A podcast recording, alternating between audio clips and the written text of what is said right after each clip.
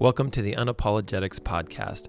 Join Dr. Timothy Gillespie and Dr. Alex Bryan as they unapologetically talk about theology, philosophy, and trying to find the right questions.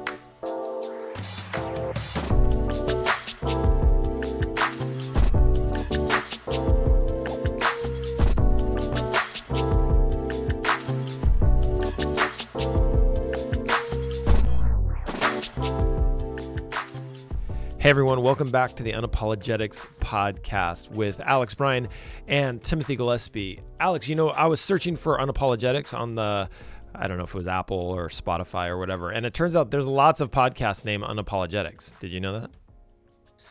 I didn't. Imposters. I know, but they've been doing it for a while.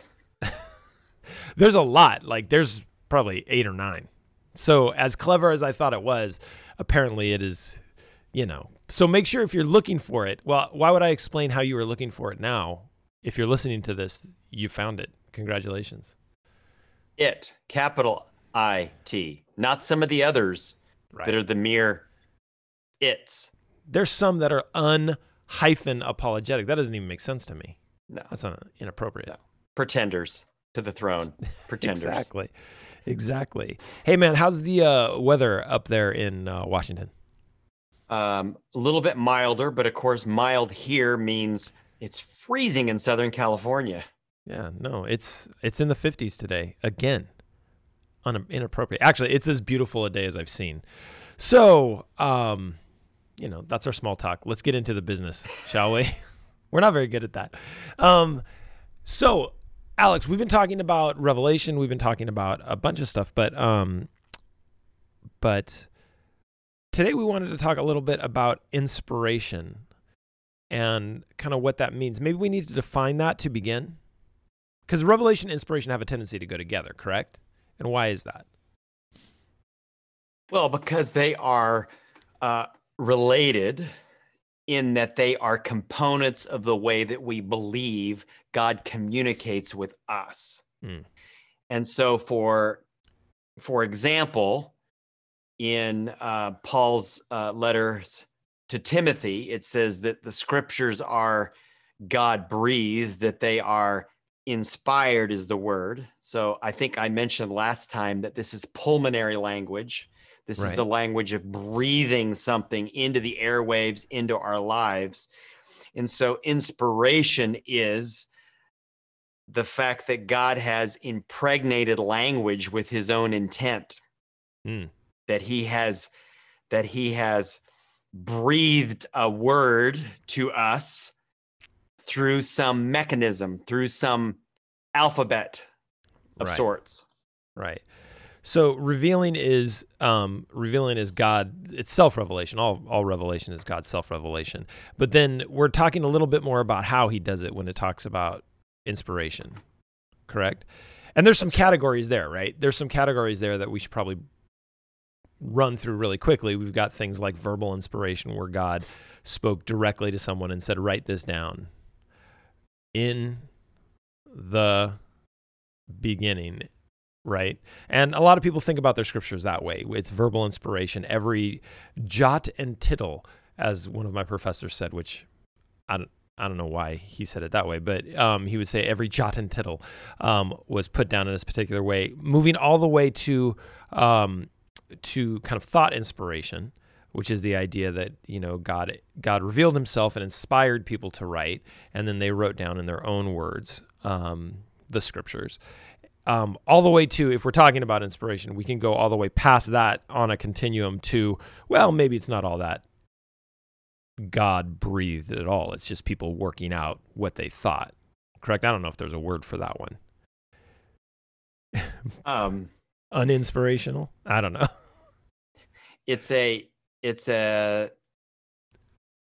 oh, I don't even know. I'm stammering. It's it's a miss it would be a misunderstanding or a low resolution or a twisted interpretation of what one hears, I suppose. Right. Like when one of my children would say, Well, dad said X. it's always this really nuanced, twisted. Well, dad didn't actually say that, but so yeah. Yeah. So, and each one of these has different implications, right, for how we understand Scripture and how we understand faith. Um, right? If you come from a verbal inspiration point of view, you're going to have a hard time arguing there's any sort of error within Scripture. Um, if you're a little more thought inspiration, you understand the collaboration that happens between humanity and God a little bit more, and you can realize that there might be some things that we need to deal with the synoptic problems and that sort of thing as well. Go ahead. It looks like you're you're breathing in as if I you, am. Yeah, go. So I think that we need to talk about the mechanics of what we're actually talking about then. Yeah. Bef- before we can talk about well, what should be our approach to thinking about inspiration. So Yeah. here here are the mechanics or the or the component parts. One is we believe God speaks to us. So that the the act of inspiration is that God is actually having something to say and this is revelation. Right. Inspiration then becomes the means that that revelation is delivered. So we begin with that uh, in the beginning God you know forms the earth through communication. So that I think that that's an important theological starting point. We believe that God speaks. Dr. Tim, Dr. Alex, we believe that God speaks and that he uses means obviously there's mechanisms for that communication to take place. That's what we're Right. talking about. Right. Secondly, then uh, we have ears. So that could be liter- literal ears or metaphorical ears, but we have to then capture that communication. Just like the two of us on this podcast are reacting to one another. Sometimes I say things and I can see the expression on your face. I don't really know what he's saying, meaning you're having to sort out, well, what is Alex trying to say? And I'm trying to tease out what is Tim actually trying to say. So the act of inspiration is both communication that somebody, in this case, God is saying something, and it's also that I'm trying to interpret or hear that communication. And so this creates some real intrigue then in how we're going to talk about inspiration because it's not just that God said something, it's also how we hear it. And then I'll just add a third component and then I'll turn Uh-huh. it back over over to you. The third component then is what do we do then when when when we act as a conduit or we share that information with someone else? And this is really the work of scripture. So God said something, Abraham claimed to hear it, Mm-hmm. Moses heard the story about Uh-huh. what Abraham said that was passed on through generations. Moses wrote it down, or, or, or someone wrote down what Moses had to say Right. in a different language, a different time, a different geography, a different culture. And then this story, this communication gets passed down through thousands of years. and now we hear it. So this is like this is like a a eons long game of um telephone, right? Isn't that what they call that game? Uh, yes. I'm glad you're agreeing with me. I think it's telephone, right? Where you start where you start going around the circle and you're telling, yeah, that's kind of what we're talking about here. So how can we? First of all, I mean, I guess we could ask, how can there be any veracity in what we're even seeing? Well, first of all, I would say, and I will answer your question. You may answer But my I question say- like nine questions later.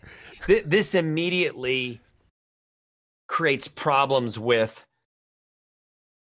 a literalistic interpretation of what we hear because do Hmm. do you mean what God said or how Abraham heard it or the way it was written in the Hebrew or the way it was later translated into the Greek or the way it was passed on through different variations of G- Germanic languages or English or American English or whatever. So I think that it creates some humility with when I when I pick up my NIV Bible that's sitting, you know, here on my desk. Got to be I got to be careful with that. So what was your question? Now I've completely botched Well, your, I'm, answering I'm your question. confused now. No, um, that, I mean that's a lot, right? That's a lot, and the question is about the veracity of what we read in that NIV Bible, right? And and I know that this opens up a whole nother discussion on that, like how was the Bible, how did it come together, and that sort of thing. We don't need necessarily to give a history lesson, although you probably could do that. Um, I think the the the simple question, the simple practical question is can I trust this thing that's in front of me and how can I trust this thing? Right? So I think there's a couple components to that, Tim. I mean, one is in spite of the fact that I've described this long process of the telephone game, one is you and I would believe that God has played some role in wishing for that communication to have veracity over time. So that's an act right. of faith. That's right. an act of faith. We believe that God has has guided this process over time. And this is more of a historical point. We also recognize that in the Judeo-Christian tradition that interpreters uh, of these stories, tellers of these stories, have taken this process very seriously. In other words, this hasn't been casual baton passing over time. Mm-hmm. That we see that no, people have really the rabbis were, were deadly serious about this. And this this was the sacred text, not to be trifled with. And so I would say, as far as that process concerned, I have a lot of confidence in it. One, it's a matter of faith because I think God has guided it. But second, we just see how serious people have taken the translation of those scriptures, the the passage of that communication has been a big deal. Right. That's sort of the excuse me. That's sort of the the importance of the Dead Sea Scrolls when they were found, right? Because we saw we saw manuscripts from 700 years prior to what we had seen. I think something like that, and and the accuracy was pretty solid on that and that gave us that gave us some trust in the seriousness that people took it. And I also think that that one of the points that you made that's really important is the idea that that God is still collaborating, right? God was still involved in that messaging process. He didn't just say, "Here's the message, you guys sort it out," and then realize, you know, two thousand years later, hey, you kind of messed up. There, at least, at least it would seem that God has an has a vested interest in His character continually being exposed through these words, right? Uh, abs- amen. Agreed.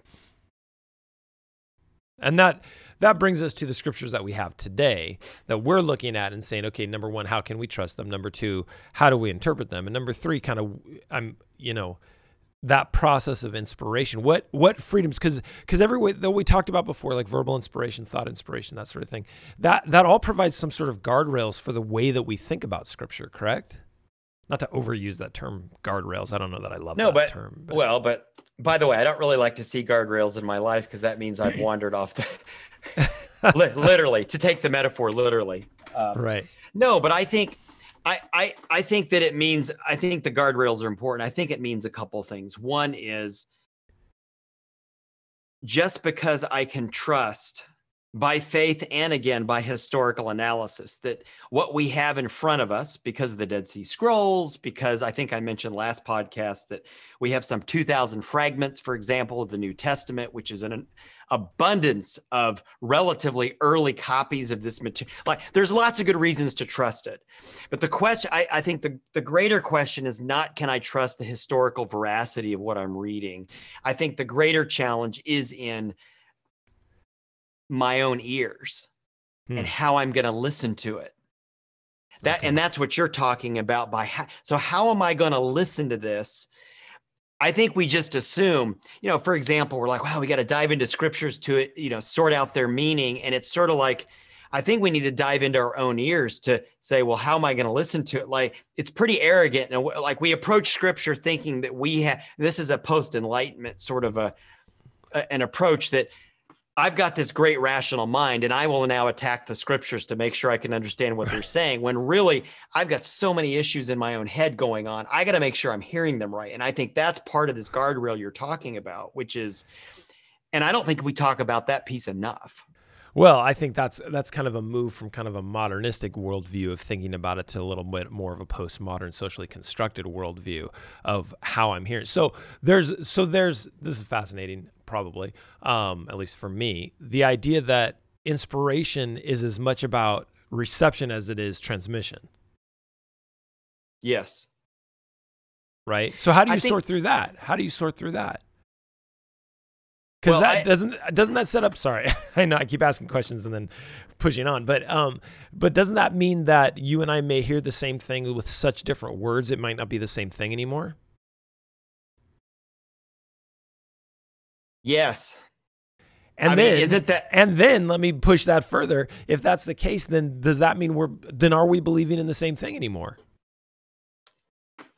not to bring it back to an epistemological question, but I wonder if my kids, be, even if my kids believe in the same thing I do, do they believe it in such a different way that it's not the same thing anymore? Wow. Now you're asking the questions today. Well, I've been waiting to ask these questions to someone who can enlighten me. I'll say, yeah, I'll say a couple things. One is the word humility. So I think that I think that we need to approach scripture with humble ears, humble hearts. I think that that's hmm. a starting point. Second, talked about this last week. I think that we need to understand that inspiration was was given not simply to individuals, but it was given to communities. Mm. And therefore, multi-generational communities. And footnote, this is why our editor is going to be uh, our editors are going to question whether we're t- chasing rabbit trails. But this is why I have concern that in our tradition, not just in our tradition, but we send the kids to study the Bible with their age group, and we send the teenagers to send their Bible with their age group, and then the young adults have their own Bible study, and then I think it's it's a problem. It's a problem because then we do start hearing the scriptures differently, and I would argue we start to hear them in ways that are not rich and full and true hmm. when we just divide up into our little groups. And and then we form well and then we form groups around our own perspectives. So you know I, I like a bible study group that has a hard right approach or i like a group that just talks about a hard left you know agenda or i like we do segmentation right and then and then we like to pick up bibles that are like uh, the Bible with notes for women and the Bible with notes for men and the Bible that's designed for, you know, I'm not knocking all this because I understand what we're trying to do with some of this. I'm not trying to wipe out everything Zondervan's attempted to do in the last 100 years. I get specialization and I get the fact that when we're having, you know, Bible time with our kids at home, that we're trying to contextualize it for them. But I think you raise a, I think you raise a real issue about how we we particularize the the the embrace of this inspiration, mm-hmm. which is what we're talking about today. Right. And then our hearing of it becomes very selfish. Right. Very self-centered to our own group, to our own skin color, to our own you name it. Mm-hmm. Yeah, that it, it I mean, it's easy to say we're all reading from the same Bible, but we're we're not all seeing it from the same vantage point, right? Which which so let, us talk about the Holy Spirit for a moment. We believe that the Holy Spirit is still in the midst of inspiration, right? And maybe it's in the reception and the interpretation of what was originally said, if you will, or as close as we've gotten to it. How does that um, so that's an act of faith, right? Believing that the Holy Spirit is still guiding this. So that means that when I look at my kids and they go, No, dad, I don't think it means this. I think maybe it means this, or this is what it means to me, that's valid. Unless it's, is there line on that? Because this is why I don't like being in small groups. And I, I shouldn't say that as a pastor because we always try to get people in small groups. But every time I show up in a small group, I have a hard time listening to people who are like, Well, I think it says this. And I'm like, No, that's not it's not at all what it says. You know, and you always want to pull out the Greek. Well, did you read that in the Greek? Because in the Greek it means this. Because you know, as a pastor, that's your trump card. Nobody can really argue with you about that unless they know Hebrew, and then then you're in trouble. Well, let me ask you this question. What's the difference between a pastoral reading of the text, uh, a historical like a historical reading of the text. Mm-hmm. this is exactly what it was meant. Could could could Pastor Tim be meeting with some teenagers in a Bible conversation and they come to some conclusion about how they're being inspired by some story and you kind of know, well, it's not actually what happened in the story, but you assess that the way they're using the story is actually spiritually beneficial.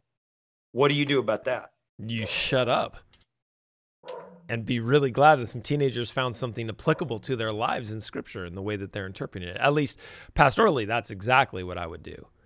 Um, because is scripture just about right or wrong? Is inspiration just about right and wrong? Or is it about something more than that? I think I, I think that we always you you and I've spent a lot of years of education. Okay, we both have terminal degrees in in this area in this general yes. area. So I'm not so I'm not knocking you know I'm not, but I don't think that the primary purpose of Scripture is an academic pursuit. Mm-hmm. I think the primary purpose is how it gets formed in my life. That I live in an ethical, moral, loving I'll use that word. That's not a light word. That I that I live the way of love and I sort out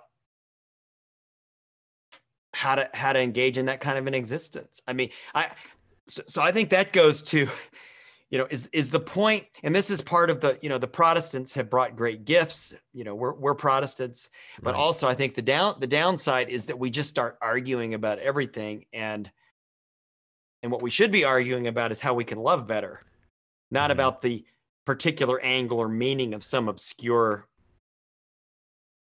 text. Right. So so could we extrapolate from that that inspiration needs to be leading to greater love, a greater expression of love? And is of course maybe the point of it all. What does Jesus say? Yeah. All the scriptures hang on mm-hmm. one basic idea. Yep. You know, so not only do the scriptures all point to him, he says, which we talked about that a couple episodes ago, but 2nd mm-hmm. of all, the point of all of it is that I would live in a different way. Right. And that way is, Jesus says, love God with all your heart, soul, and mind, and love your neighbor as yourself. Right. Right. The rest so which, of it's just commentary. Right, which means the Bibles we carry around could be a lot smaller, probably. Um, but I think they're all. I think you're right. I think they're all making a point, and I think I think that's one of the most powerful aspects of thinking about the inspiration and the Holy Spirit's um, commitment to inspiration. Because throughout those 66 books that we've landed on in a Protestant canon, um, all roads kind of lead to that right? All roads, thematically, all roads lead to a greater love expressed into the world. And the greatest love being expressed through Jesus as not only an example, but also a relationship and a commitment that God has made to his people. You know, the provenience of his love for us, the way that he loved us first and moved first. We see that all throughout the Old Testament canon, right, with the covenants it was it was I don't know where it was people going to God, "Hey, we'd like to make a deal with you." It's always God moving first, right? So the provenience of God we see from creation through Jesus, through, you know, the the crucifixion and the resurrection and the ascension. It's always been the provenience of God, God moving first. Um, and that's got to be something's got to hold that together, right? Because you don't take 66 disparate books over thousands of years and find a commonality unless there's something divine in the works right? I mean that's that's what when i read scripture that's the thing that gives me the sense of like someone's holding this together which reminds me of you know colossians 1.19 he holds the universe together. Like I, I find that same thing in the strands in the words that that make this mosaic that we call scripture. And i think that you said uh, several important things there but i think one is really critical is that the purpose, the why question is that God desires relationship with us. Mm-hmm. So the the pur- the purpose of this body of th- this revelation that's in this inspired form we call the text is not merely moral instruction but it's a desire to relate and it's right. it's interesting that in genesis god is talking to the earth for the whole week He's he's already engaging the trees. He's already engaging the the the squirrels and the dolphins and the mountains and the light. He's talking to it. Now think of it. He's engaged. The, the the whole the whole the whole of the creation story is a God who's not just forming things or starting things, but he's immediately talking and then he's saying things, oh, you're very good. Yeah, he's affirming. Oh, oh you're cool. good. You're very, very good.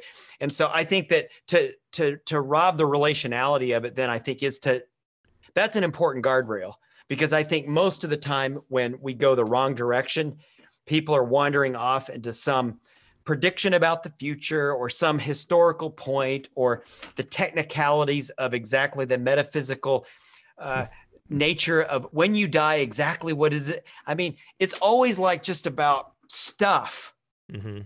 and it is lo- it's lost the the connection to that relationship so i think yes. you i think you're calling out of that's really important but i think the way that we i mean let's go back to the way that we teach kids about creation right what we teach them is what was what happened on what day. That's our emphasis. What happened on which day? Our emphasis is not on and he started talking to the trees and letting them know immediately they were good. They were great. Uh, one of my favorite quotes, and I may have said this already, I apologize if I have. One of my favorite quotes from my whole doctoral program was done by a colleague of mine, one of our people in our cohort, and she said, Creation happened because it listened. It's good. And like that preaches. That's that's so beautiful. But but you're right. We have we're really interested in the mechanisms, right? Even to the point where we begin to say things like, you know, are there degrees of inspiration? Yeah. Right. Like, so is there some inspiration that's more inspired than other inspiration? And I ask that I ask that from a functional point of view. I got to stand up in front of a congregation every single week and be somewhat a inspirational which means I have to be somewhat be inspired. And is that less than other kinds of inspiration? Are like like do I get on the continuum at all as a pastor or do I not? I mean, I know some weeks are better than others. We can we can certainly admit to that.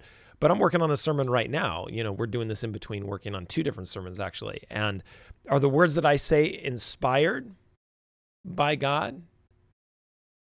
And is that up to me and the words that come out of my mouth? Is that up to the Holy Spirit working in people's ears? And then what's the degree? Like, could my stuff be canon? Could somebody else's stuff be canon? No.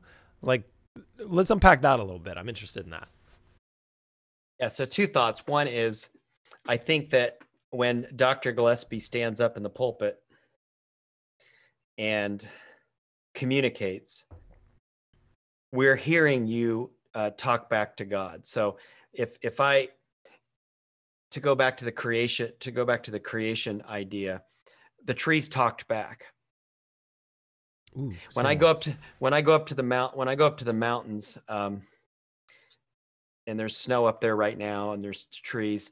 People go, I, I hear God talking to me in nature. Okay, that's fine. But really, I think what we hear is we we hear creation talking back.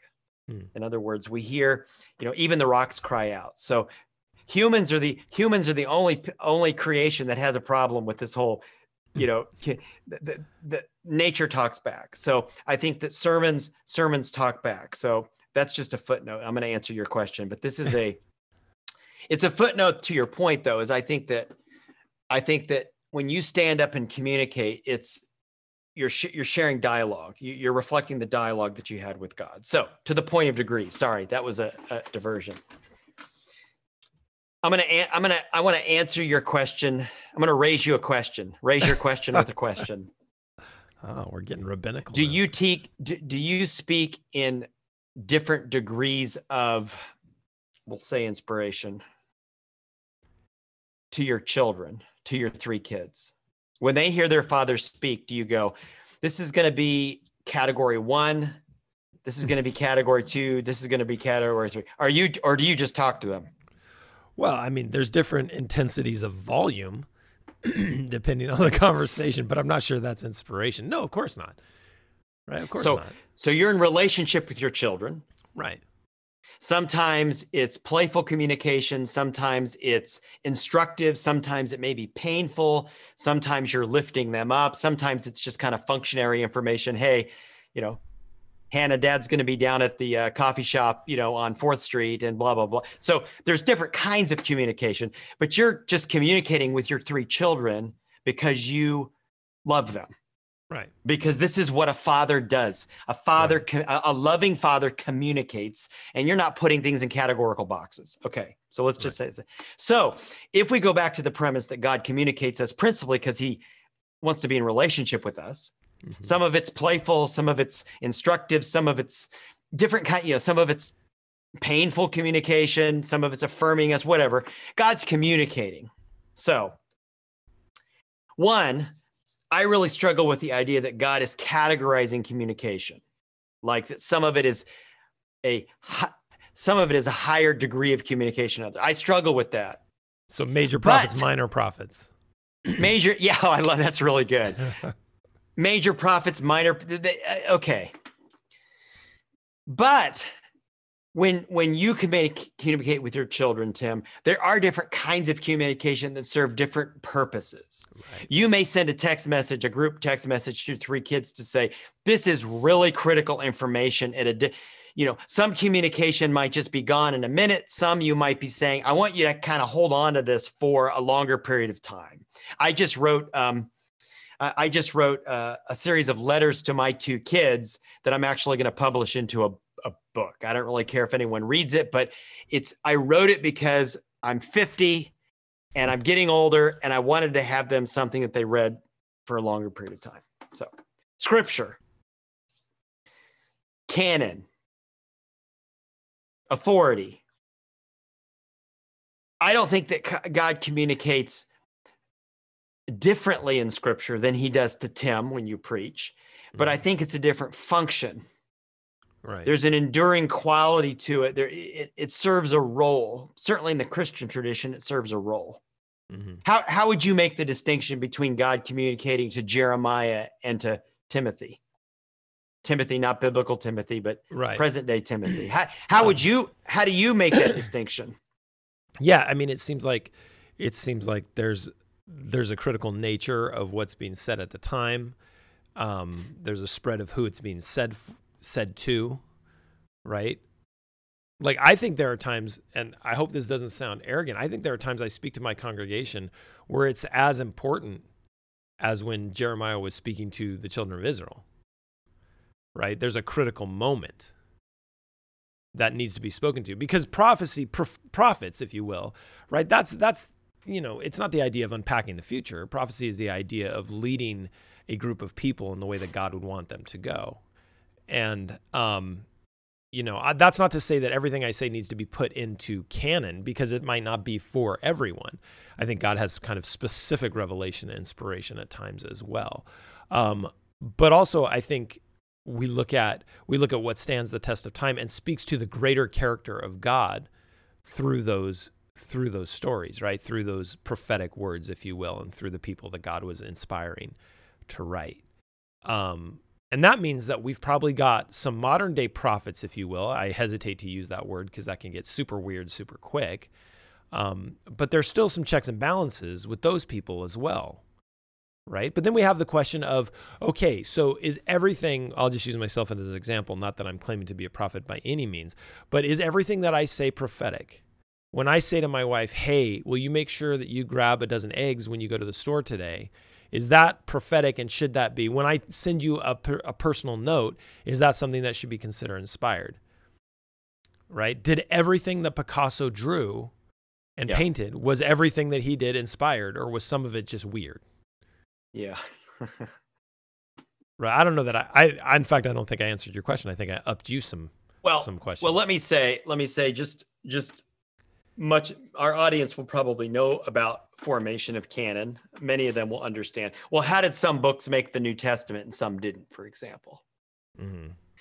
you know I, I don't think it's a well the, the things that were true made the new testament and the things that were false didn't. I think that that's too simplistic. I think they said no this is the stuff that's worthy to stand the test of time. It's going to help us moving forward. It's not that there weren't other in fact in fact, even uh, Luke, we just studied this in a Bible group that you and I are part of. Even Luke said, there's loads of people writing up stories of Jesus right now, Theophilus. So I thought it would be a mm-hmm. great thing since you're paying me to do this. I'm going to write one up for you. So there were loads of other histories of Jesus. I I don't think that all of those other histories that were that Luke refers to were wrong. It's not. I don't think it's just a well. Does that make sense? Like I think it's yeah. just this is enough. This is enough to provide sort of an authoritative record for us moving forward. Right. And I think that's what I think that's what canon um, I think that's what canon is. Now, John says at the end of the Gospel of John, I've written this these 21 chapters, but I haven't written everything. In fact, the world could not contain the library of everything that Jesus did.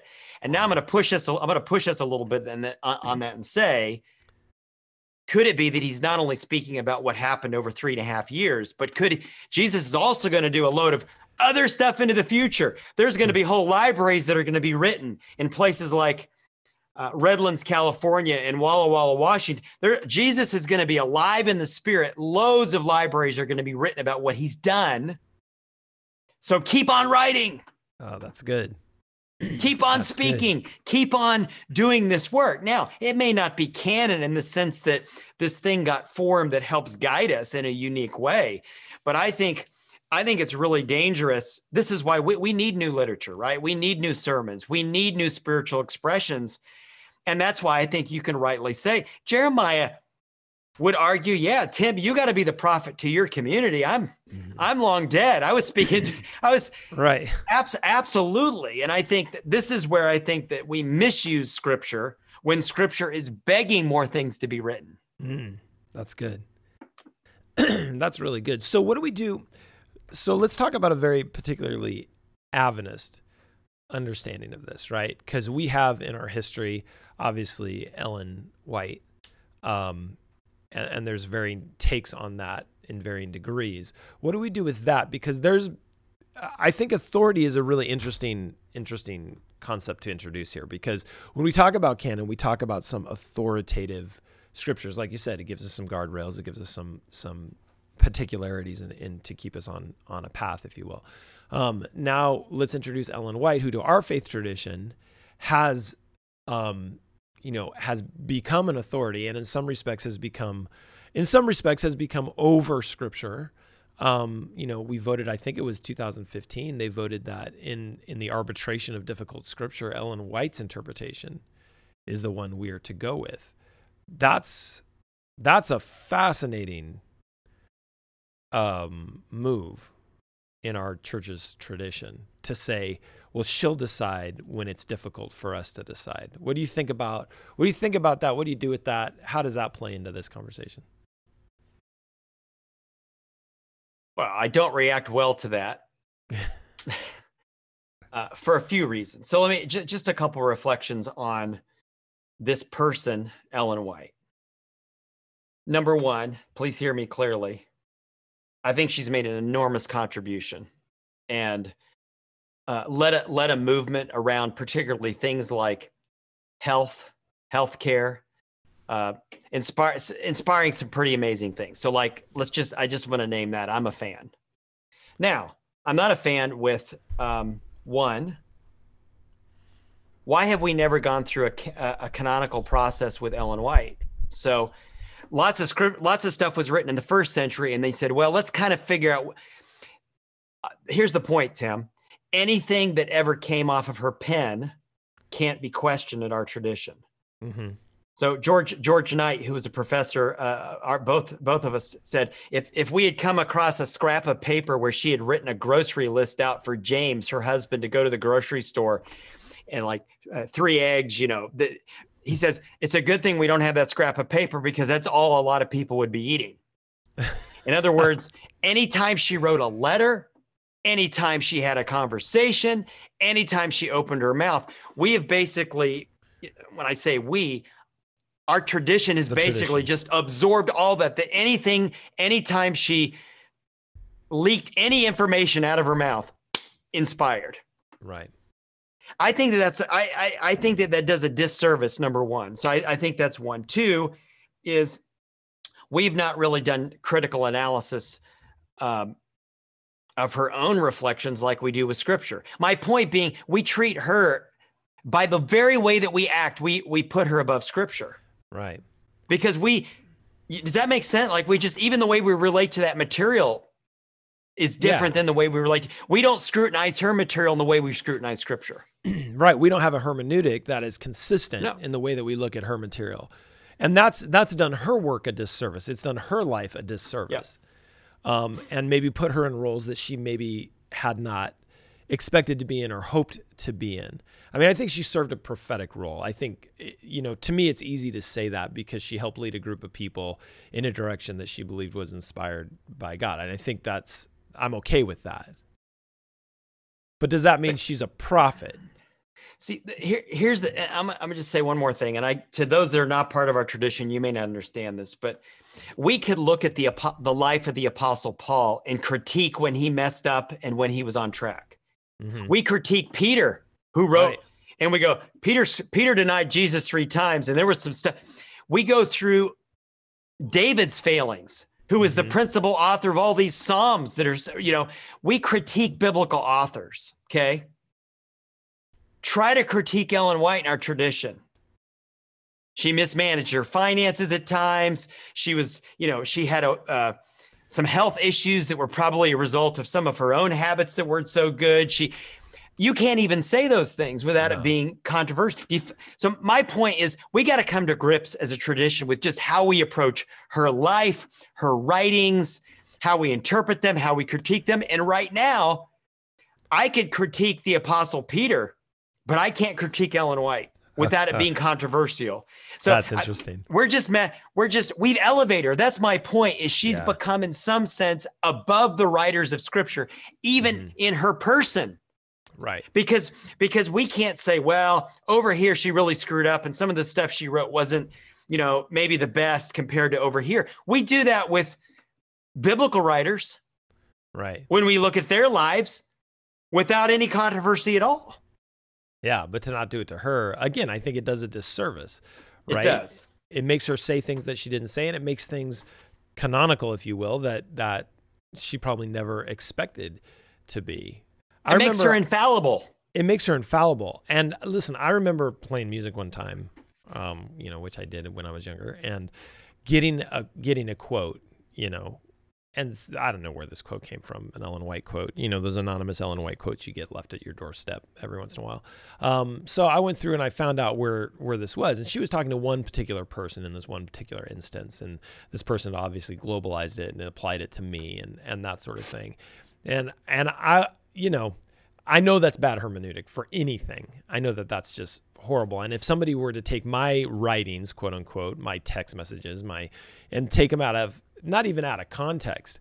Sometimes they're not like I've said things to you. I've said things to Sam that are not for anyone else. Like they do not apply to anyone else. And to use them would be an abuse of of my intent, abuse of context, and an abuse of a relationship. I can say certain things to Alex Bryan that I can't say to someone else because we have an established relationship and you will take them in a certain way, understanding what I mean and what I'm saying. And to not have that to this person, uh, one other one other story. So I, I work at Azusa Pacific University. I'm a I am an adjunct professor for them in their nursing program. Have been for quite a few years. And um, I, one time I was on their campus and they have a statue of Wesley, right? Because they come from the Wesleyan tradition. And um, you know we've got we've got statues of Ellen White. They've got a statue of Wesley, but their relationship with Wesley is significantly different. Maybe because they withheld that concept of of prophet, right? Maybe because that's not nomenclature that they use. They said commentary. They said they said um, you know methodology. They said certainly inspiration. I think they've used that that term. I think all those things, but because they didn't attach that term prophet and then then elevate their relationship with Wesley is way healthier, I think. And by the way, they quote him in sermons right? They quote they quote his commentary in sermons for sure.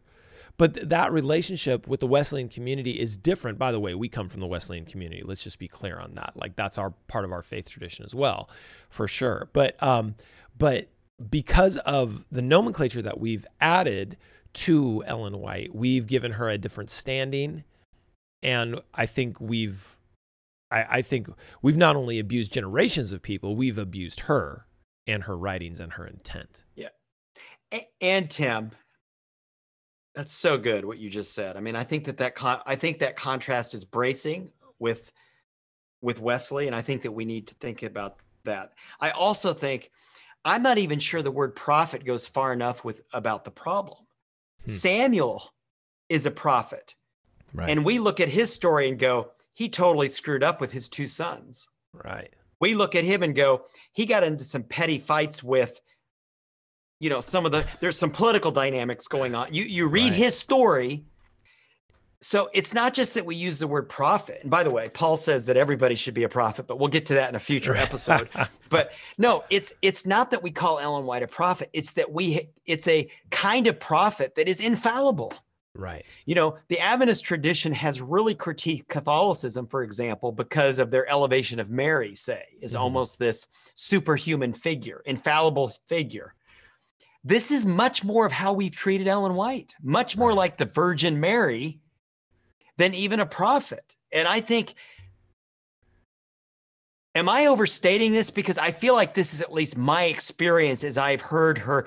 You don't critique, you don't assess this is a not just a prophet, right? But to quote Jesus, you know, the gospel, but more than a prophet.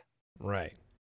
No, I think you're right. I think you're right. And and whether or not that's something that we've assented to intellectually or just something that we've practiced, because quite honestly, actions have a tendency to expose and reveal um, intent more than anything else. And when I hear when I hear certain administrators in our denomination quote Ellen White 30 times in a 45 minute sermon and quote scripture two or three times, I have a tendency to know which side that's weighted on. And I have I have a problem with that because eh, and this is maybe silly, right? But she says I'm a lesser light leading to a greater light. You just like flashlights aren't that aren't that effective in the in noon.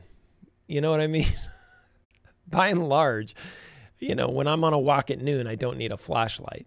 Um, that doesn't diminish her role. There are times when a flashlight's super helpful but but we have a tendency to overstate the the lumens of that flashlight. And and ironically, for those that would wish to defend Ellen White, it's her elevation to the status is is absolutely destructive. So right. when someone says to me, for example, well, did you know, you know, a critic, say a critic of her work, well, you know, she said this and you know, she did this and you know, this other thing. So that means that, you know, you got to, th-. and I'm like, yeah, I know all that. Yeah. And, and Samuel mismanaged his sons. Right. And Peter denied Jesus three times. And then, and then and, couldn't, and David, couldn't stay on track and, with dealing with the Gentiles. And David had a guy murdered so he could take his wife. Right. Which yeah, she she wasn't perfect. And guess what? Uh, my friend Dr. Gillespie's preached probably 2,000, 2,500 sermons in his life. Lots of great stuff, but he's not perfect either. Some real stinkers in that. But yeah. th- does that make so? I think I, I think it's just the, the those that would wish to defend her work do her an incredible disservice by elevating her to the position of where everything has to be defended. Right. Right. Because which, we don't even do that with biblical writers. Right. Which speaks which speaks so it speaks so powerfully for the way that God collaborates with humanity. Right? Doesn't demand perfection from them, but what he what he demands is continued obedience to listening to the voice of God cuz you're going to get a few of them right. Right? I like every sermon I preach does not have to be a home run filled with eternal truth I hope that one thing I say a week, somebody goes, Oh, huh, I hadn't thought about that. That's really meaningful to me. That's really helpful. I can apply that to my life. I don't need to, I don't need to be batting a thousand, but I know that God's in the midst of it, you know? And that's, and that's, I think, huge.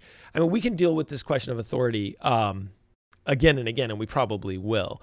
But I think that the addendum for our particular faith community that we just went through, I think is really important. So I appreciate that, Alex, and I appreciate the boldness in which you're willing to speak on that. Because um, I think it's true. I think our the biggest detriment for us as a as a Christian denomination, and a Christian expression of who God is in the world, hinges on the fact that we keep Christ as center, not be distracted by something else. So I really appreciate that. And and having said that, it's probably time for us to to wrap up. Alex, always a a thoughtful conversation. Sorry about that. And um, for those of you listening, we really appreciate it. Alex, anything else we need to we need to announce or talk about or um, what we do need you to do is if you listen to this and you like it, go give it a little review. Um, either on the Apple podcast or Spotify so that people can know that this is a good thing. And we'd love you to share this podcast with anybody you think could listen to it. Absolutely. And would love any of your uh, feedback and ideas for questions you have or topics yeah. that you'd like us uh, to journey through. Um, I think you can tell that both we we love God, we love revelation, we love our tradition, and at the same time, we want to have that unapologetic unapologetic conversation uh, to lead to some hopefully some more healthy ways of thinking and being. Absolutely. Alex, thank you so much for being with us. Listener, thank you guys. And uh, we hope you have a great week and a great, um, you know, whatever it is you're doing. We'll see you.